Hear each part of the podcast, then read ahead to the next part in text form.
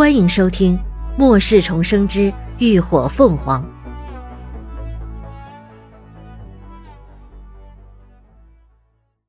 第一百七十三集。分队。此刻，侧门前的广场上已经聚集了不少人。贾一正带着人忙着登记核实人员信息，一见林鸾他们过来，他立刻迎了上来，亲自给他们登记。林鸾，你确定这次要带小迪去吗？看到高迪也在队伍里，贾一不禁感到意外。唉，他闹脾气，非得要跟着来。林鸾没有解释太多。行动的时候我会看着他的。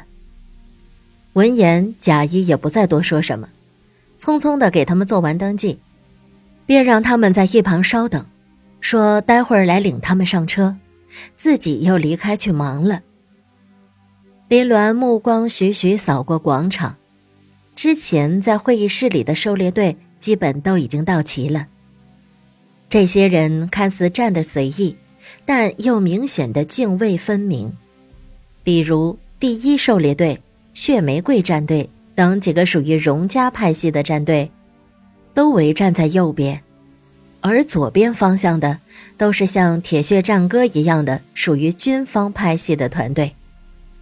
剩下站在中间的三个狩猎队，则哪个派系都不属于，目前还保持着中立。林鸾见此，毫不迟疑地领着大家走向了中间。周围正关注的众人眼神顿时就有些古怪了。如今基地里谁不知道涅槃小队跟雷甲战队的人走得近，都认为他们是属于军方派系的。可现在他们却站到了中间，这明显就是表明自己的中立。一时间，荣家派系的人都一脸幸灾乐祸，军方的人却有些愤愤不平，而原本就站在中间的几个狩猎团队也都是一脸警惕的神情。林鸾他们也不以为意，从头到尾都是别人的一厢情愿的猜测。涅槃小队。可从未承认过。至于为什么不澄清，那是不想浪费时间精力。不过，也并不是所有人都对他们抱有敌意。中立的一个狩猎队队长就主动过来和他们打过了招呼：“你们好，我叫王大鹏，鲲鹏战队的队长。”王大鹏笑呵呵的朝秦志远伸出手。他看着三十出头的年纪。长得又高又胖，圆头大耳，还剃了个大光头，笑起来眼睛弯嘴弯，慈眉善目的模样，像个弥勒佛似的，很是讨喜。对于别人的善意，秦志远自然不会拒绝，伸手握了下他肉实的手掌，道：“你好，秦志远，涅槃小队队长。我知道。”你们涅槃小队现在可出名了。王大鹏笑呵呵的摸了摸自己的光头，道：“对了，你们不是跟雷上校他们挺熟的吗？怎么也站这儿来了？”秦志远道：“只是有些交集罢了，算不上很熟。”哦，这样啊。王大鹏点了点头，又道：“那等会儿上头的人来了，我们中立的几个肯定得重新分队，到时候。”我们两队结个伴行吗？虽然是中立，但另外两个狩猎队显然比较熟悉。以往遇到这种大型任务，他们鲲鹏战队常常被孤立。这一次正好又来了个团队，而且实力不俗，他自然要打好关系。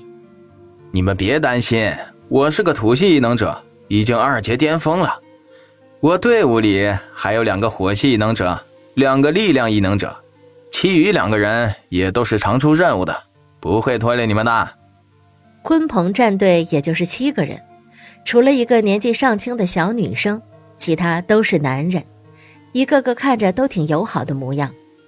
秦志远和林鸾交换了一个眼色，最后点头同意了他的建议。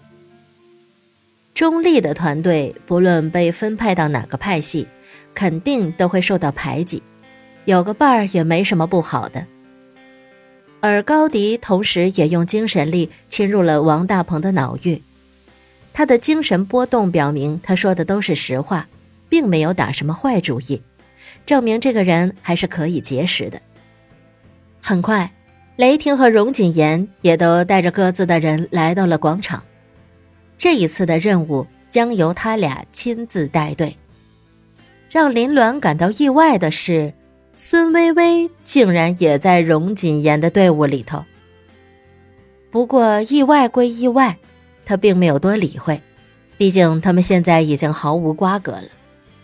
倒是刘刚那一脸的担忧，显然还将孙薇薇放在心上。王大鹏说的没错。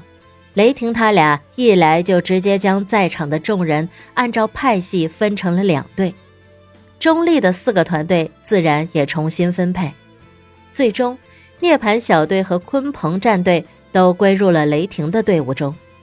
对此，林鸾倒是不觉得意外，只要那姓荣的不傻，肯定不会要一个无法指挥驾驭的队伍来给自己找气受，这样最好，免得两看相厌。分好了队伍，几辆大型的军用卡车就陆续开了过来。贾一过来带林鸾他们上了一辆卡车，鲲鹏战队的人自然也跟了过去。这种军卡原本就是运兵车，车体封闭坚固，能够防地雷、反伏击。沿着车厢两侧都安设好了座位，最多能坐下二三十人。等林鸾他们坐好。雷霆也带着雷甲战队的人上了车。这一次，雷霆一共带了六个人，除了上一次的贾一以外，还有一个长相粗犷的男人和一个面无表情的年轻女人。雷霆没有跟他们同坐车厢，坐在了前面的驾驶室里。那个女人的头发剪得很短，长得挺清秀，但神情很冷漠。比林鸾还要一副生人勿近的模样。一上车，他就坐在林鸾的对面，眼睛一瞬不一瞬的盯着他看。那眼神说不上敌意，更不是喜欢，看得林鸾莫名其妙，索性闭目养神，来个眼不见为净。卡车很快就发动了起来，一行五辆军车鱼贯的驶出了基地。此时已经临近中午，开车不久，车上就开始分配午餐了。那个长相粗狂的男人叫贾四，是个空间异能者，食物都是从他那里拿的，每人一份单兵口粮，外加一个水果罐头，伙食不错。但李卵他们实在是吃不惯单兵口粮寡淡的口味，便将口粮都收了起来，拿出自己带来的肉罐头和压缩饼干吃。李卵还友好的拿出了两个肉罐头给王大鹏他们夹菜。他队里有个小女生叫王小丽，是王大鹏的亲妹子。这兄妹俩长得完全是两个极端。她长得娇小可人，嘴巴也甜，拿了罐头一个劲儿的给他们道谢。贾一在一旁看的不是味儿，忍不住酸声道：“林鸾，你这不厚道啊！我们怎么都没份儿啊？”感谢您的收听，下集更精彩。